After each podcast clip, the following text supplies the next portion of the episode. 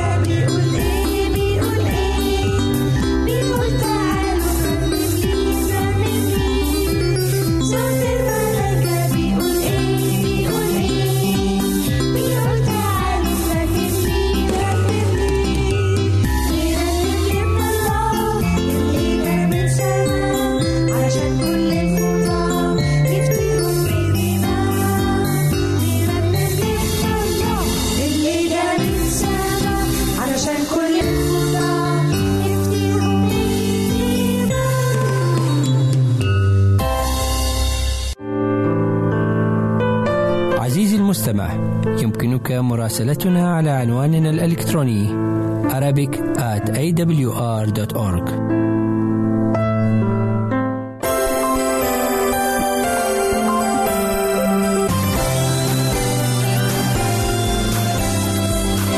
أنتم تستمعون إلى إذاعة صوت الوعد. طابت أوقاتكم بكل خير أرحب بكم أعزائي المستمعين في حلقة جديدة من البرنامج الأدبي الأسبوعي دنيا الأدب والذي نطلع فيه على معالم تراثنا العربي الأصيل عبر العصور ونتعرف على طبيعة الحياة التي كانت سائدة في كل عصر أرجو لكم أوقاتا ممتعة بصحبتنا.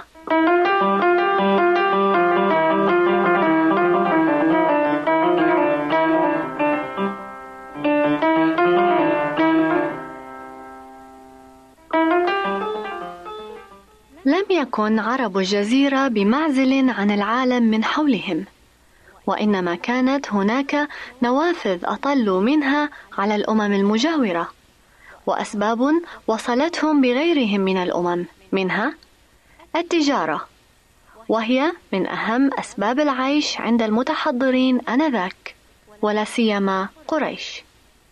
إمارتا الحيرة والغساسنة وقد كانتا من أقوى الوسائل لاتصال العرب بالفرس والروم ونتيجة لهذا ظهرت آثار قوية في الشعر العربي من الناحيتين الاجتماعية والسياسية. البعوث الدينية فقامت الصلة بين يهود العرب ويهود الشام، كما اتصل نصارى العرب بنصارى الروم والأحباش. وكان من آثار ذلك كله أن أولا اطلع العرب على كثير من مظاهر المدنية عند الفرس والروم واستفادوا منها. ثانيا تعلم بعضهم لغات هذه الأمم. ثالثا تسربت إلى العربية ألفاظ فارسية كالمسك والكافور وألفاظ رومية كالفردوس والقسطاس رابعا نقل كثير من أقاصيص هذه الأمم وأخبارها وحكمها إلى اللغة العربية. خامسا أصبح أمراء الحيرة وغسان مقصدا لشعراء الجزيرة الذين وفدوا عليهم طمعا بعطائهم.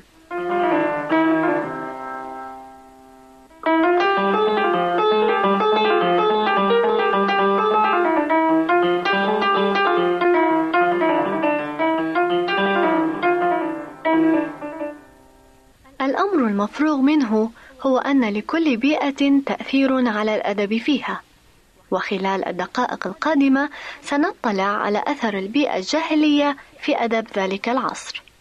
أولاً قلة الماء. قلة الماء جعلت العربي يتلهف عليه ويكثر من ذكره في كلامه، فالبدوي إذا دعا قال: سقيا ورعيا، وإذا مدح قال: يداه كغمامة أو بحر أو غيث أو ندى. وإذا ذكر النضارة والفتوة قال ماء الوجه ماء الحياة وما إلى ذلك من تعابير استعملها هو وورثناها عنه وما نزال نستعملها إلى اليوم فمثلا هناك قول للمهلهل في رثاء أخيه كليب سقاك الغيث إنك كنت غيثا ويسرا حين يلتمس اليسار. ثانيا البادية وصراع القبائل فيما بينها. تبعثر المياه في آبار شحيحة جعل العرب يتوزعون حولها، وقلة الماء والزاد في البادية جعلتهم يتنقلون حول هاتين المادتين، والاقتتال وروح العداء بين العرب استلزما الشجاعة والصبر والذود عن الحمى والثأر للقتلى. يقول أحدهم مصورا صراع القبائل وغزوها والذي هو طبيعة في البدوي لا ينفك عنها حيث يهاجم خصومه طلبا لثأر أو دفعا لعار. وربما هاجم من تربطه بهم أواصر القربة فيقول وأحيانا على بكر أخينا إذا لم نجد إلى أخانا. ثالثا الأطلال وذكر الأحبة. حروب الجاهليين وغزواتهم وارتحالهم في طلب الماء والكلأ كانت تقضي بأن تنزح القبيلة عن مكانها تاركة بيوتها أثرا لا يزول.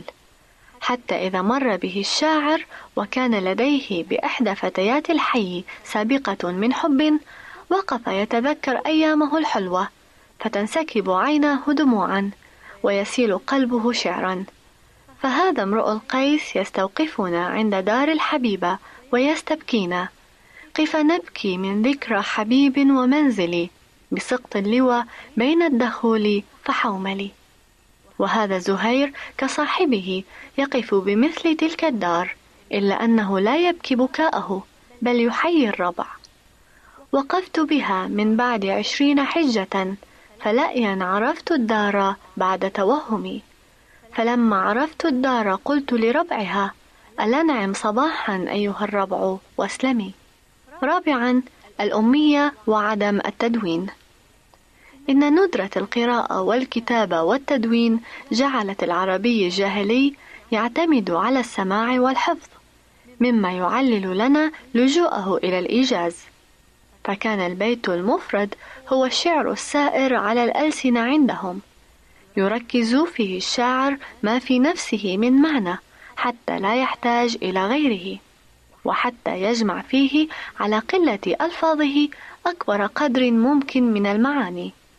فكأن الإيجاز كان صدى للحاجة الاجتماعية إلى ما يخف حفظه ويسهل نقله في بيئة تعتمد على الرواية والحفظ. كانت هذه هي أهم الظواهر في بيئة العرب الجاهلية. وأثرها في أدب العرب ولغتهم. أما الآن أعزائي المستمعين فسوف نتعرف على أهم شعراء العصر الجاهلي وهم شعراء المعلقات حيث سنتطلع بصورة سريعة ومختصرة على أعمالهم وحياتهم نتمنى لكم أوقاتا ممتعة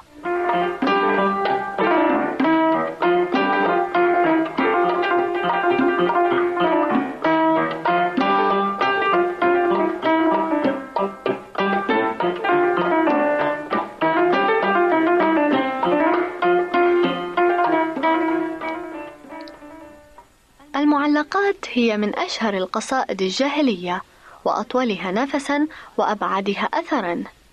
اختلف الدارسون في سبب تسميتها وفي عددها.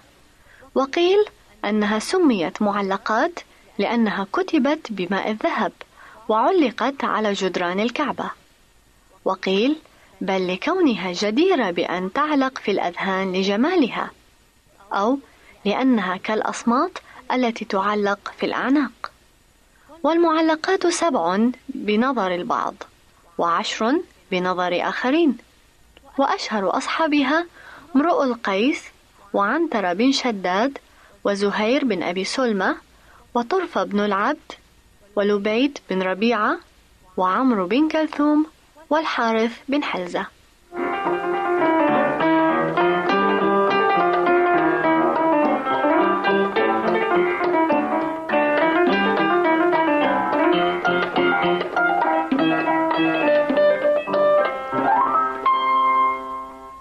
أولا. كان أول شعر علق في الجاهلية من المعلقات السبع هو شعر امرؤ القيس الذي علق على ركن من أركان الكعبة أيام الموسم حتى ينظر إليه. ثم علقت الشعراء من بعده. وكان ذلك فخرا للعرب في الجاهلية. وامرؤ القيس ابن ملك كندة وشاعرها كان أول من ابتدع في الشعر أشياء سبق الناس إليها. ولد امرؤ القيس في نجد عام 500 ميلادية وتوفي في أنقرة عام 540 ميلادية على الأرجح. وامرؤ القيس من أشهر شعراء الجاهلية بل أولهم منزلة. قتل أبوه حجر الكندي ملك بني أسد.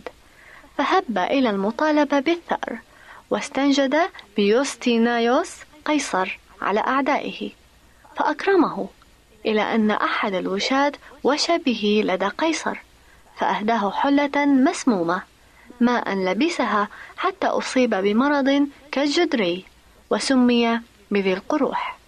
أما معلقته فمطلعها كيف نبكي من ذكرى حبيب ومنزلي بسقط اللواء بين الدخول فحوملي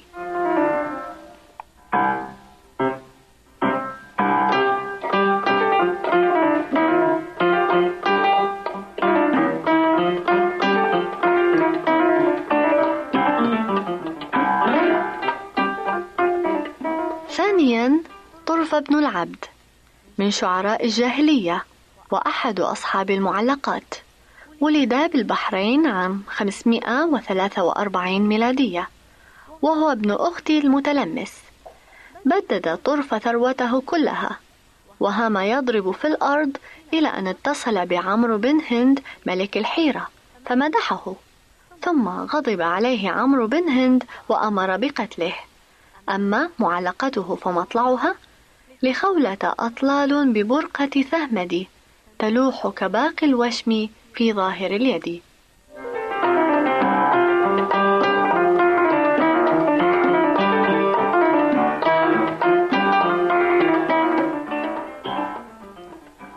ثالثا زهير بن أبي سلمة. ولد في نجد عام 530 ميلادية وتوفي عام 627 ميلادية. وزهير دقيق الوصف متين التنسيق ميال إلى الحكم في شعره. ذكر في معلقته حرب السباق ومساعي البعض في سبيل الصلح فيها. ومطلع معلقته أمن أم أوفى دمنة لم تكلمي بحومانة الدراج فالمتثلم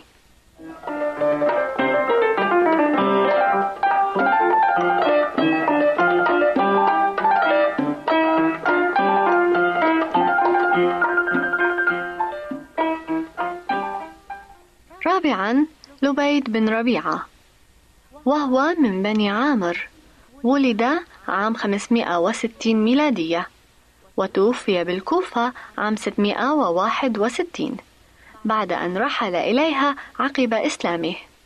وقال لبيد الشعر صغيرا واشتهر برثائه أخيه أربد بن قيس ومطلع قصيدته عفت الديار محلها فمقامها. بفتى تكبد غولها فرجامها.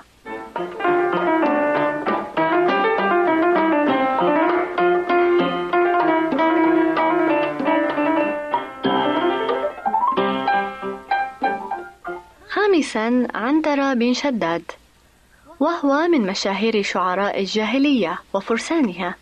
أمه الزبيبة وهي عبدة حبشية. كان أسود اللون. اشتهر ببطولته في الحروب وكرم خلقه ونبوغه في الشعر قصته مع ابنة عمه عبلة بن مالك مشهورة وقد أصبح عنترة بطلا أسطوريا نسجت حول شخصيته الأساطير العديدة ومطلع قصيدته هل غادر الشعراء من متردمي أم هل عرفت الدار بعد توهمي؟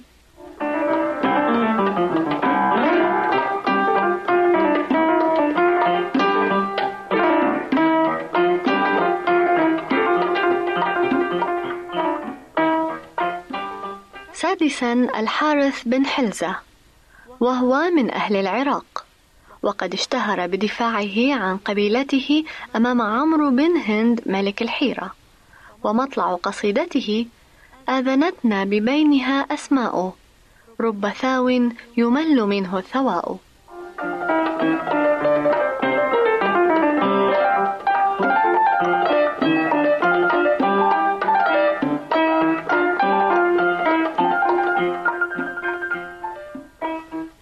سابعا عمرو بن كلثوم.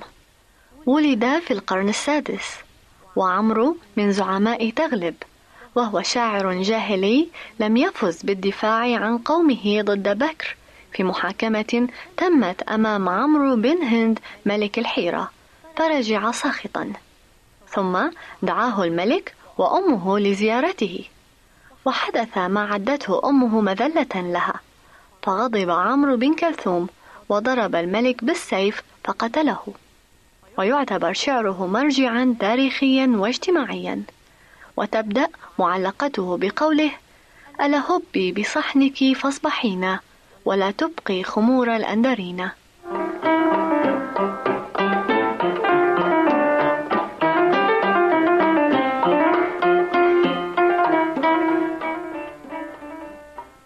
أعزائي إلى هنا نأتي إلى نهاية حلقة اليوم من برنامجكم دنيا الأدب. حتى نلتقي بكم في الأسبوع القادم نتمنى لكم كل الخير والبركة. هذه أحلى تحية لكم من رغدة سليم وإلى اللقاء.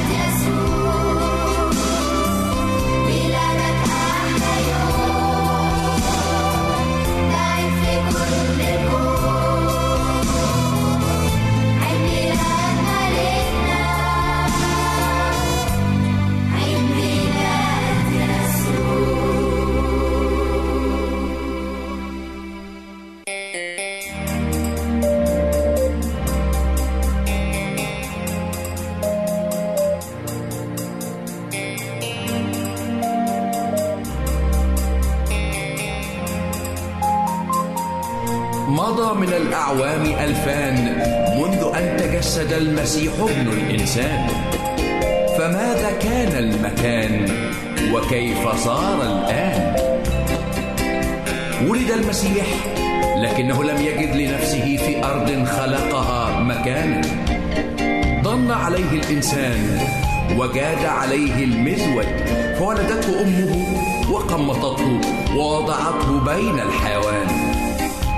لم يتخطى المسيح وطنه لكن رسالته وصلت إلى كل البقاع وانضم البلايين إلى ملكوته من كل الأصقاع مكتوب إلى خاصته جاء وخاصته لم تقبله. فماتوا عطشا وماء الحياة على شفاههم يجري. وهلكوا جوعا وواهب النجاة يطرق قلوبهم يرجو. فجاء بالسلام إلى الدنيا. والسؤال الآن هل سلام على الأرض أم على الدنيا السلام؟ نعم مضى من الأعوام ألفان منذ أن تجسد يسوع ابن الله ابن الإنسان فهل تغير الزمان؟ وهل تبدل المكان؟ نعم لا ربما لكن يسوع المسيح هو هو امسا واليوم وإلى الأبد. إنه عمانوئيل الله معنا القائل وها أنا معكم كل الأيام إلى انقضاء الدهر. هللويا.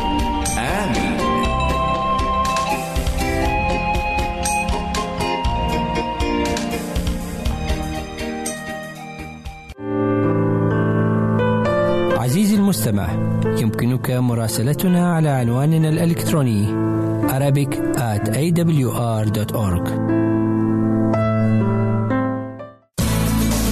يمكنك مشاهدة هذا البرنامج على قناة الوعد أو على ال website www.l-wad.tv www.al-waad.tv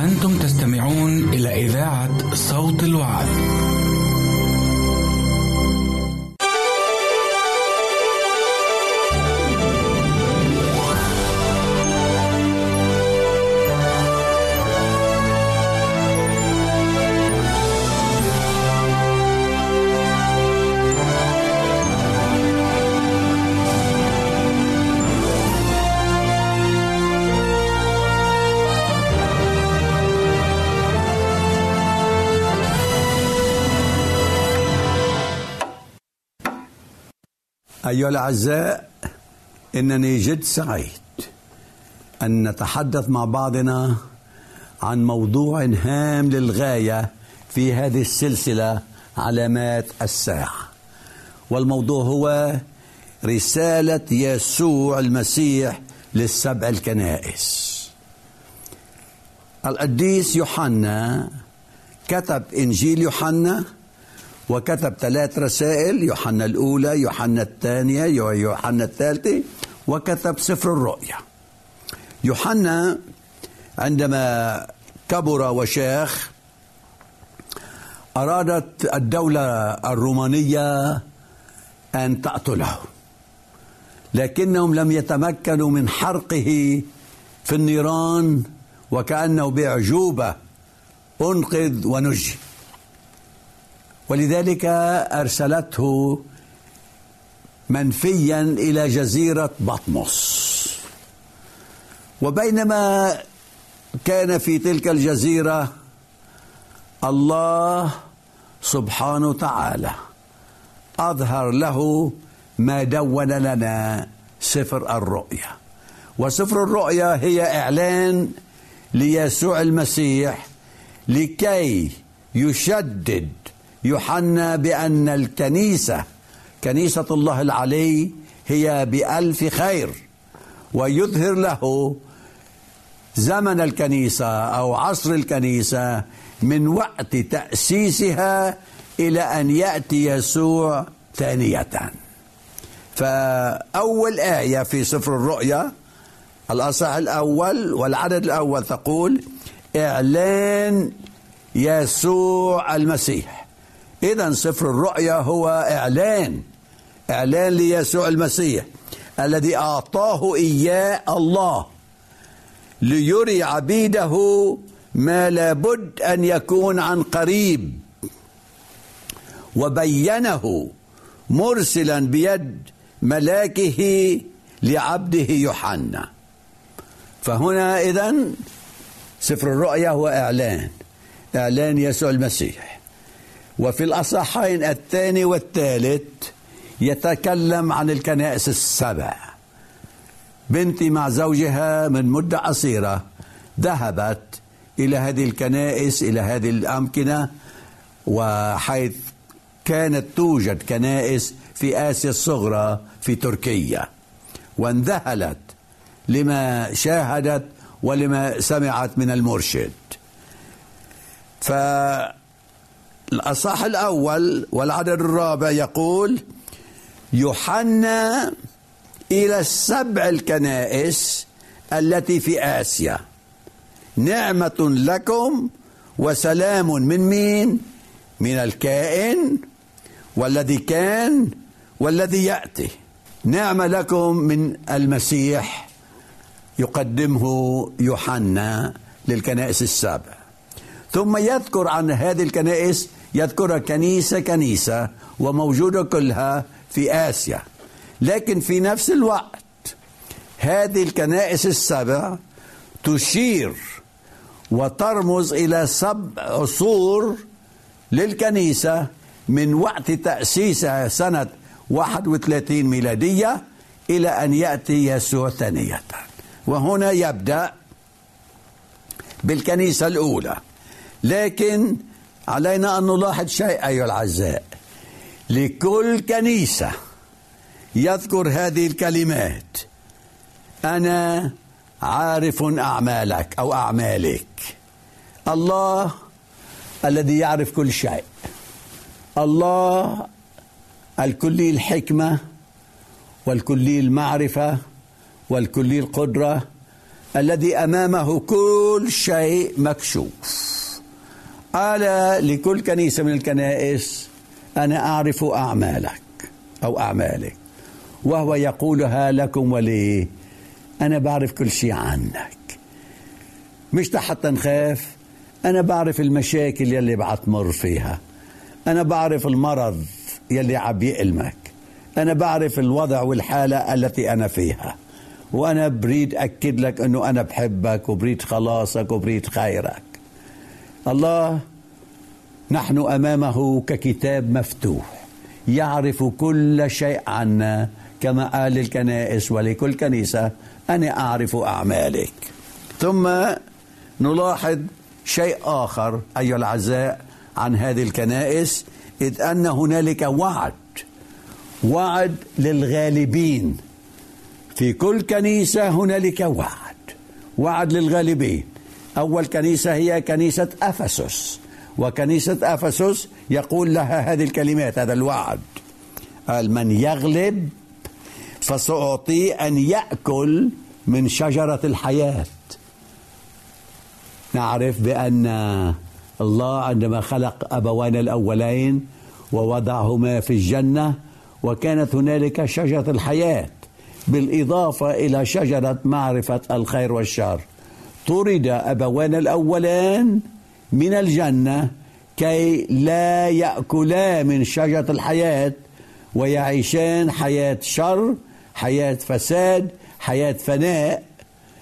إذا أكلوا من شجر الحياة آنذاك يعيشوا في الشر طيلة الحياة. لهذا السبب طردا من الجنة. ولكن هنا يقول لنا الكتاب بأننا سنعود إلى الجنة لنأكل من شجرة الحياة. وبعدها يقول من يغلب فلا يؤذيه الموت الثاني. سمعنا موضوع بكامله عن الموت ماذا يحدث للإنسان عندما يموت. ويسوع المسيح شبه الموت بالنوم. الأشرار والأبرار يموتون هذا الموت الذي نواجهه. وفي الموت لابد في حزن في كآبة في فراغ في ألم في فراق. لكن هذا مش الفراق النهائي. هذا هو الموت الأول. هذا الجسم الفاني يموت.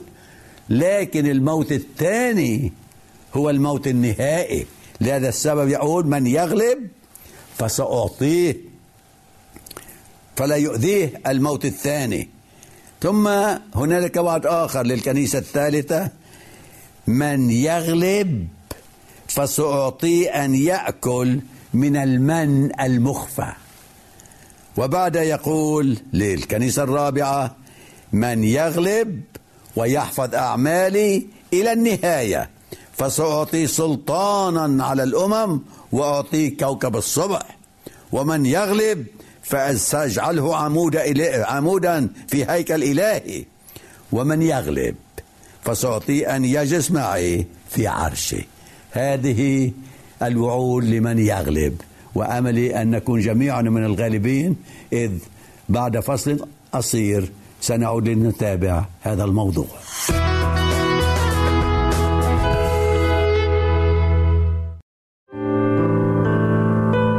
عزيزي المستمع يمكنك مراسلتنا على عنواننا الإلكتروني Arabic at awr.org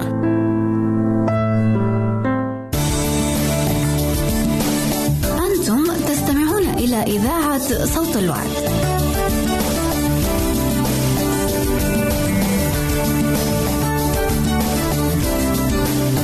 عزيزي المستمع يمكنك مراسلتنا على البريد الإلكتروني التالي Arabic at awr.org العنوان مرة أخرى Arabic at awr.org ونحن في انتظار رسائلك واقتراحاتك. Thank you.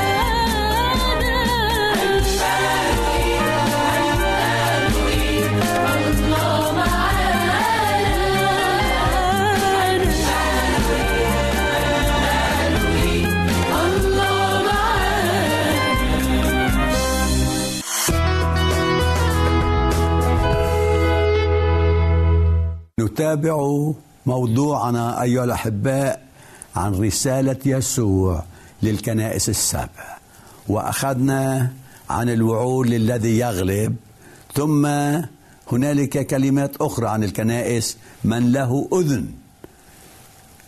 فليسمع ما يقوله الروح للكنائس.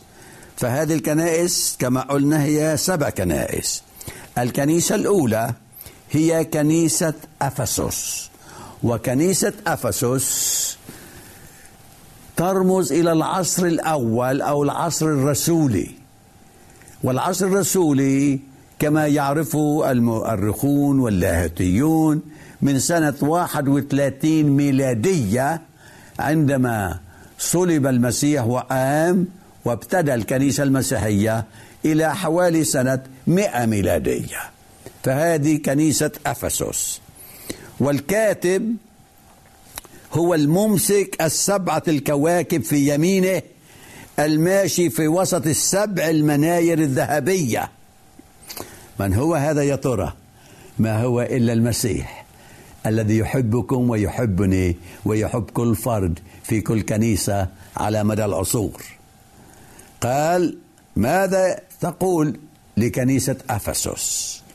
أنا أعرف تعبك وصبرك وأنك لا تقدر أن تحتمل الأشرار. وقد جربت القائلين إنهم رسل وليسوا رسلا. إنك متحمس وعلى نار. إنما تركت محبتك الأولى لكن عندك أيضا حسنات. فأنت تبغض أعمال النقلاويين.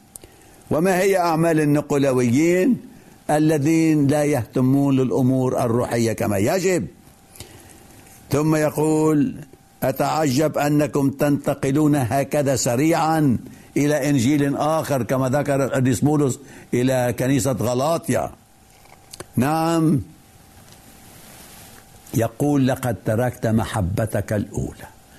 عندما ابتدأت الكنيسة المسيحية في بداية الرسل والتلاميذ كان عندهم غيرة كان عندهم محبة.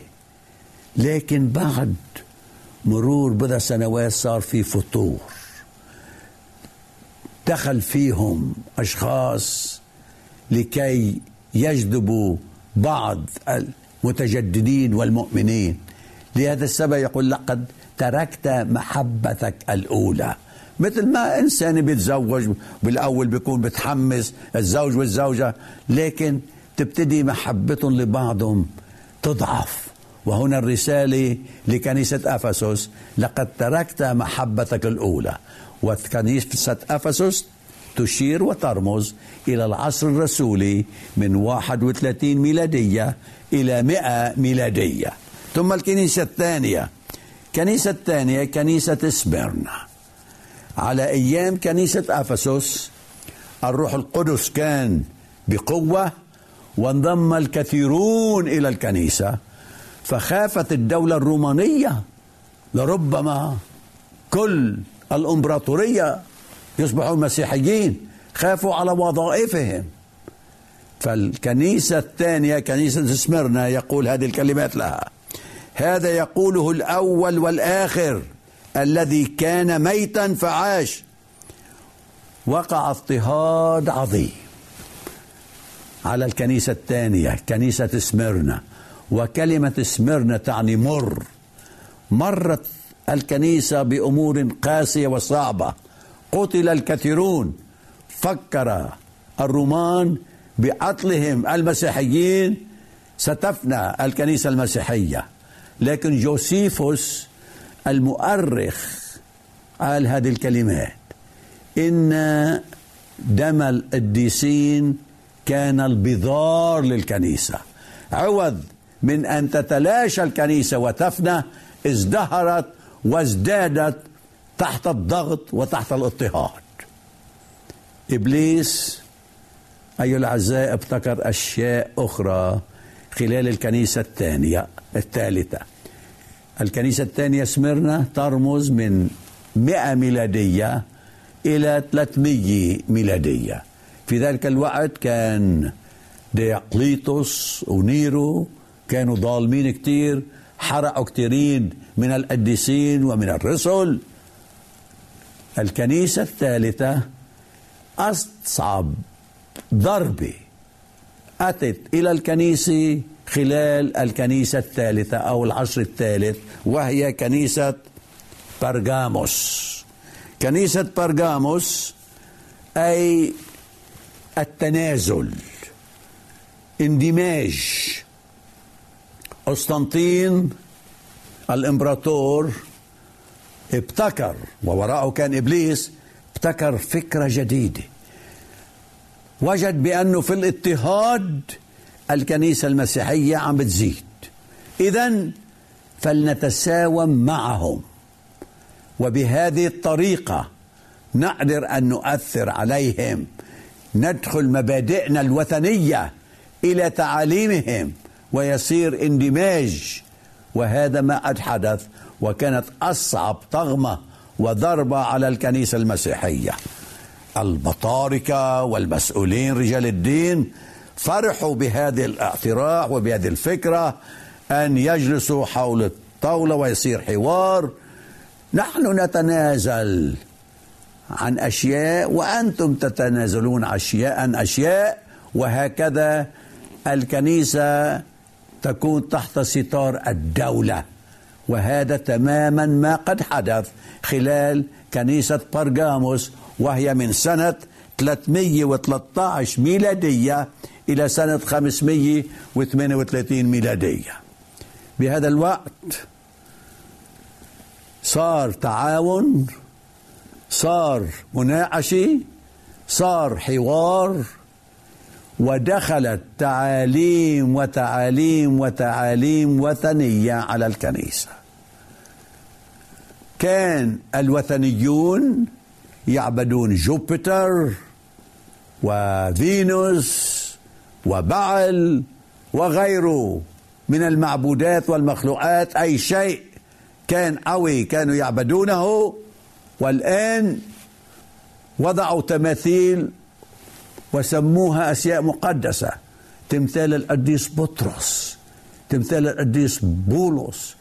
تماثيل دخلت إلى الكنيسة بأسماء مسيحية أي العزاء لكن دخلت الوثنية إلى المسيحية خلال العصر الثالث وهي من سنة 313 ميلادية إلى سنة 538 ميلادية.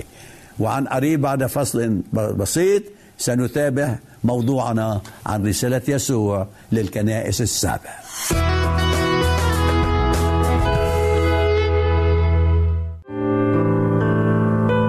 عزيزي المستمع يمكنك مراسلتنا على عنواننا الإلكتروني Arabic at awr.org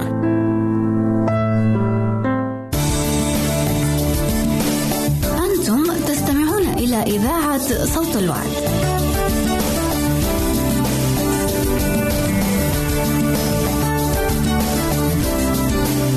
عزيزي المستمع يمكنك مراسلتنا على البريد الإلكتروني التالي Arabic at awr.org العنوان مرة أخرى Arabic at awr.org ونحن في انتظار رسائلك واقتراحاتك.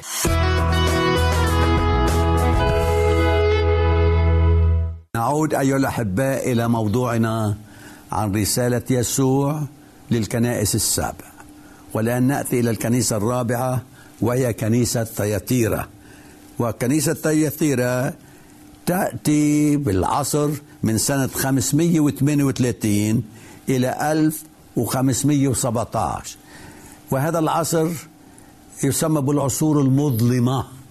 وكنيسة ثياتيرا يقول هذا يقوله ابن الله الذي عيناه كلهيب نار ورجلاه مثل النحاس النقي. من هو؟ المسيح. هذه رسائل من المسيح لهذه الكنائس والتي تسبب المرأة إيزابل التي تقول إنها نبية حتى تعلم وتغوي عبيدي أن يزنوا ويأكلوا ما دخل الأوثان إيزابل درسنا موضوع بكامله عندما حكينا عن إيليا النبي. كان على أيام آخاب الشرير وتزوج إيزابل الشريرة وجلبت عبادة البعل. فكانوا يعبدون التماثيل والبعل وهنا هذه الكنيسة أيضا ترمز إلى نفس الشيء يقول عندها إيزابل أي تدعي أنها متدينة ولكن بعيدة كل البعد عن الدين, للسبب سميت بالعصور المظلمة. تقول كان في 450 نبي للبعل كانوا يأكلون على مائدة إيزابل لكن إيليا النبي تحداهم. وناداهم كي يعبدوا الله الحي. وقال لهم إذا كان الله هو الله فاعبدوه إذا كان البعل هو الله فاعبدوه. ثم نأتي إلى الكنيسة التي تليها الكنيسة الخامسة وهي كنيسة ساردس. كنيسة ساردس هي كنيسة الإصلاح. بعد العصور المظلمة هنالك بعض الأشخاص الذين كانوا ينكبون على دراسة كلمة الله. خلال العصور المظلمة الكتاب المقدس لم يكن بلغة يعرفها عامة الشعب. كانوا يأتون إلى المعابد والكنائس ويصلون دون أن يفهموا أي كلمة ولهذا السبب سميت بالعصور المظلمة لأن كلام الله هو النور. لكن لم تكن كلمة الله معروفة إنما كان عليهم أن يتعبدوا بدون أن يعرفوا أي كلمة تقال من على المنابر.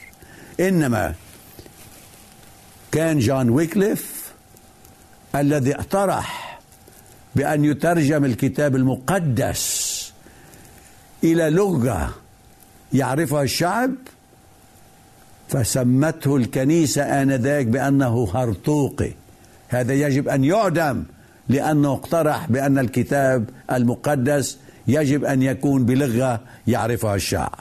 لهذا السبب هو وغيره من المصلحين الذين أتوا وسمي بعصر الإصلاح.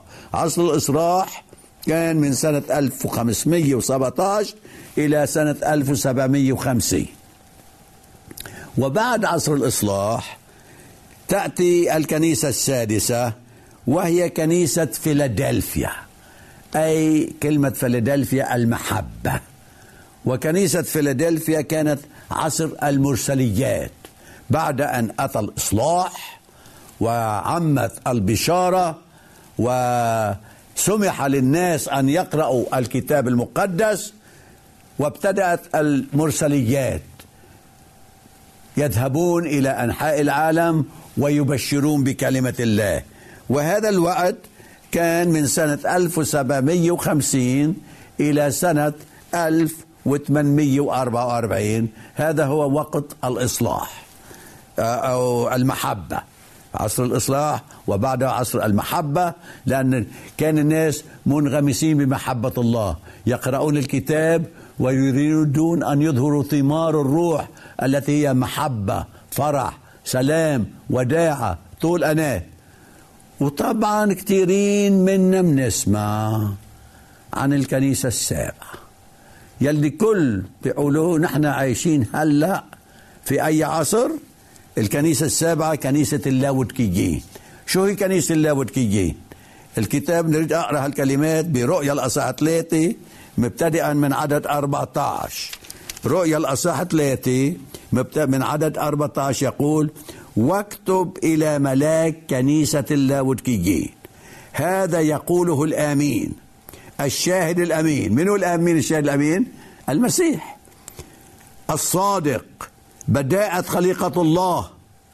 أنا عارف أعمالك. مثل ما لاحظنا لكل كنيسة أنا عارف أعمالك. أنك لست باردا ولا حارا. مش متحمس للحق ومش ماشي وطني. بتدعي إنك متدين لكن ادعاء فقط. لا بارد ولا حار. ليتك كنت باردا أو حارا.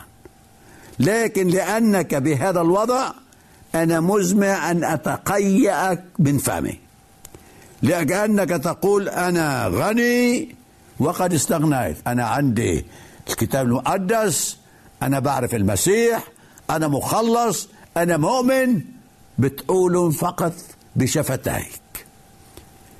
لأنك تقول إني أنا غني وقد استغنيت ولا حاجة لي إلى شيء. ولست تعلم. كيف وضعك كيف حالتك؟ الكتاب يقول ولست تعلم أنك أنت الشقي والبئس وفقير وأعمى وعريان. أشير عليك أن تشتري مني ذهبا مصفا بالنار لكي تستغني وثيابا بيضا لكي تلبس. فلا يظهر خزي عريتك وكحل عينيك بكحل لكي تبصر. نصائح أيها الأعزاء نصائح عظيمة جدا. يقول هنا الشاهد الأمين. يقول هذه الكلمات أيها الأعزاء مش عارف وضعك ولا عارف حالتك. أنت لا بارد ولا حار ولكنك فاتر وأكاد أن أتقيأك من فمي أنت تقول أنا غني أنا عندي بعرف الكتاب. ولكن لا. لا تعرف حالتك بأنك أنت فقير وأنت بئس.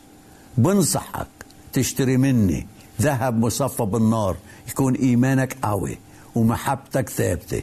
هذه النصيحة هذه الكنيسة الأخيرة التي نعيش نحن في أيامها إلى أن يأتي المسيح ثانية. عسانا أن نكون حارين بالروح ويكون المسيح كل شيء فينا. لكي نستعد ونعد آخرين لمجيئه الثاني المجيد. هذه أمنيتي ودعائي لكل واحد منا وأرجو وأتمنى أن نسمع منكم كاتبونا على العنوان الموجود والرب يباركنا جميعاً.